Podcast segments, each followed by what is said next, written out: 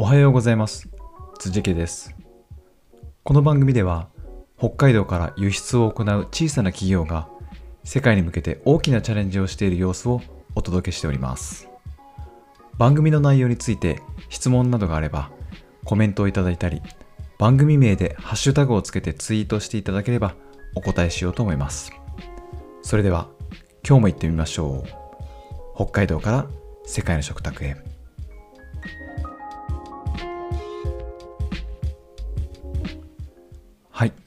えー今日はですね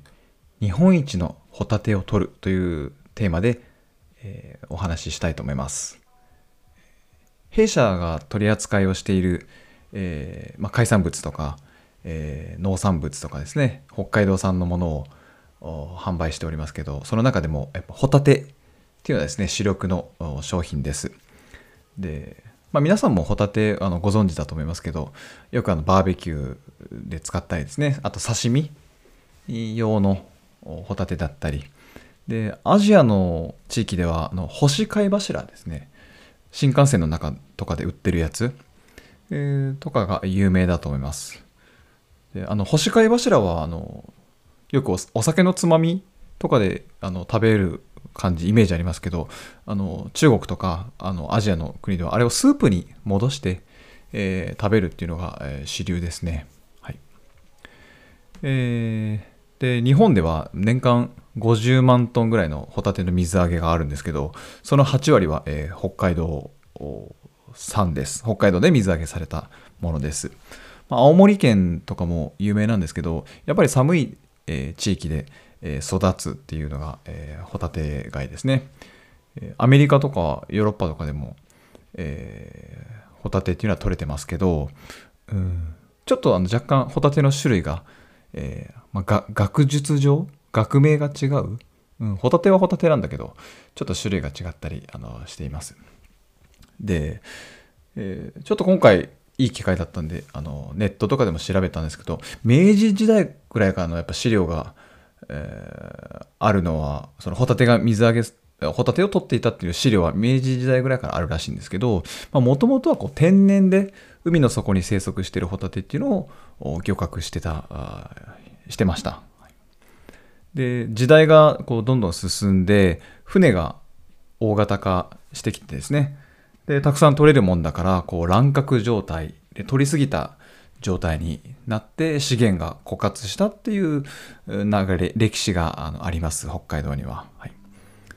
で、えっとまあ、このままじゃいかんということでそのホタテの違いですね。ホタテの、えー赤ちゃんですね。それを海に巻いて、えー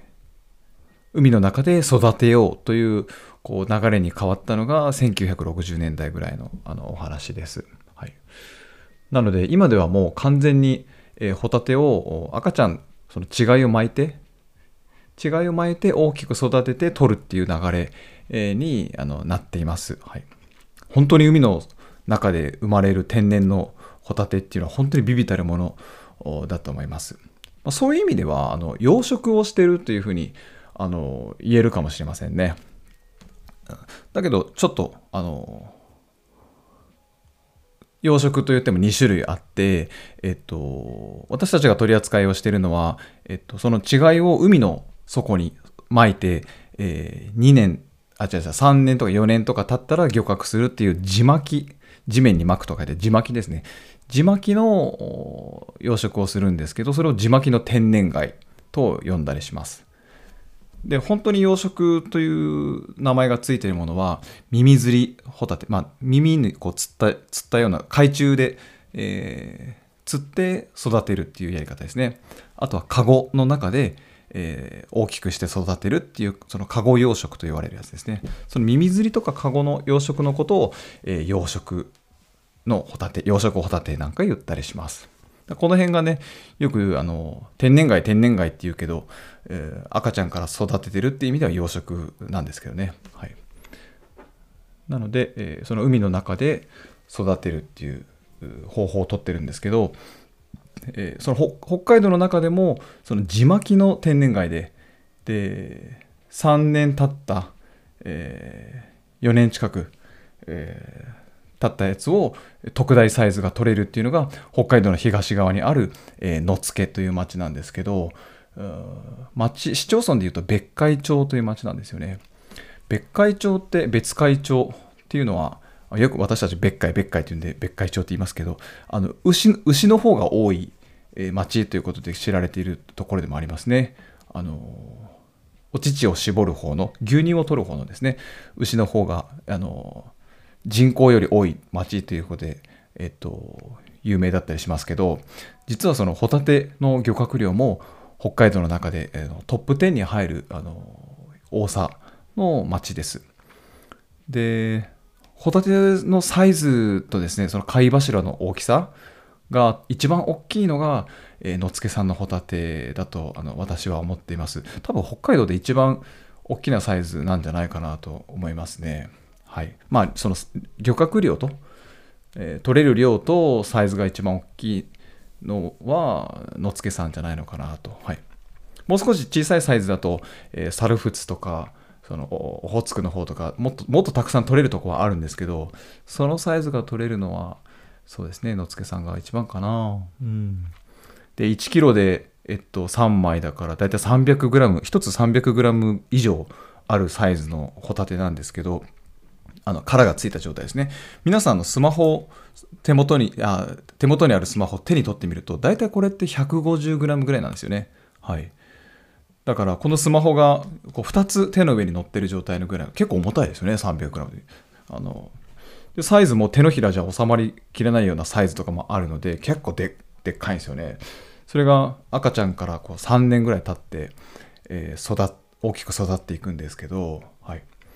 でこう野付のホタテがこうなんで大きいのかっていう話をですね漁師さんとかによく、まあ、友達の漁師さんとかと話をよく聞くんですけど、まあ、いろんな説があるんですけどやっぱりこう環境海の環境がとっても良くてですねあの辺の、はい、もうほぼ、えー、まあ、正式に言うと根室湾野付半島沖っていう場所なんですけどもう国後島がすぐ目の前にあってそこに挟まれたエリアなんですけど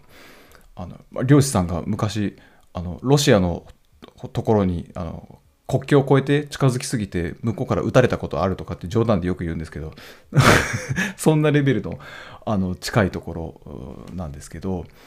えっと、海流の動きがすごく良くてプランクトンが非常に豊富にあの含まれてですね貝の成長がいいっていうふうにあの言われています。で穏やかなあの海流なんでそこまで荒れたりせずにうんその海の被害とかも台風の被害とかもですねまあまあまあ少ないっていうか、うん、そういうのが原因なんじゃないかと。でサイズが大きいだけじゃなくて甘みがすっごくあってですねとっても甘いんです。そのホタテの貝柱の味が。で私なんかその向こう行ったら海から水揚げされたばっかりのホタテの殻を剥いてちょっとこう海水で掃除水洗い掃除してすぐ剥いたまま食べるんですけどまあ甘いですよね。あのなんかポワポワした感じのこう甘さなんて表現していいか分かんないですけど 私的にその甘さなんかポワーンとしたこう甘さがあるんですよね。であの回転寿司とかであの食べるホタテって甘みあると思いますけどもうあれの2倍ぐらい甘いんじゃないかっていうぐらい甘いですね。で、えっと、だからこう醤油とかを食べる時も刺身の時は醤油とかつけないですし、えっと、バーベキューとかでやる時もよくあのバター醤油とかこう入れて焼いたりしますけどもうあんなのするともくくどくて食べられない感じですねのっつけのホタテって。だからもうそのまま焼いてあの食べたりとかですね。十分美味しいです。あのフライにしたりとかもすると美味しいんですけどソースとかかけませんしそれがあの海外ではあの肉よりヘルシーってことでホタテのステーキなんかであの楽しんでもらってますね。鉄板焼きとかで。はい。でその野付のホタテのシーズン12月から6月なんですけど、えー、今まであの海外でしか販売してませんでしたけど今年から国内販売とかもなんかやっていっていいんじゃないかなというふうにもあの考えています。あの弊社であの生きたままのカツのホタテとかですねホタテの貝柱なんかも、えー、販売してますんでそういうのもやっていこうかなと思ってます。はい、えー、ぜひあの楽しみにしていただければと思います。はい、えー、今年、えー、今日は日本一のホタテを取るというお話をさせていただきました。ありがとうございました。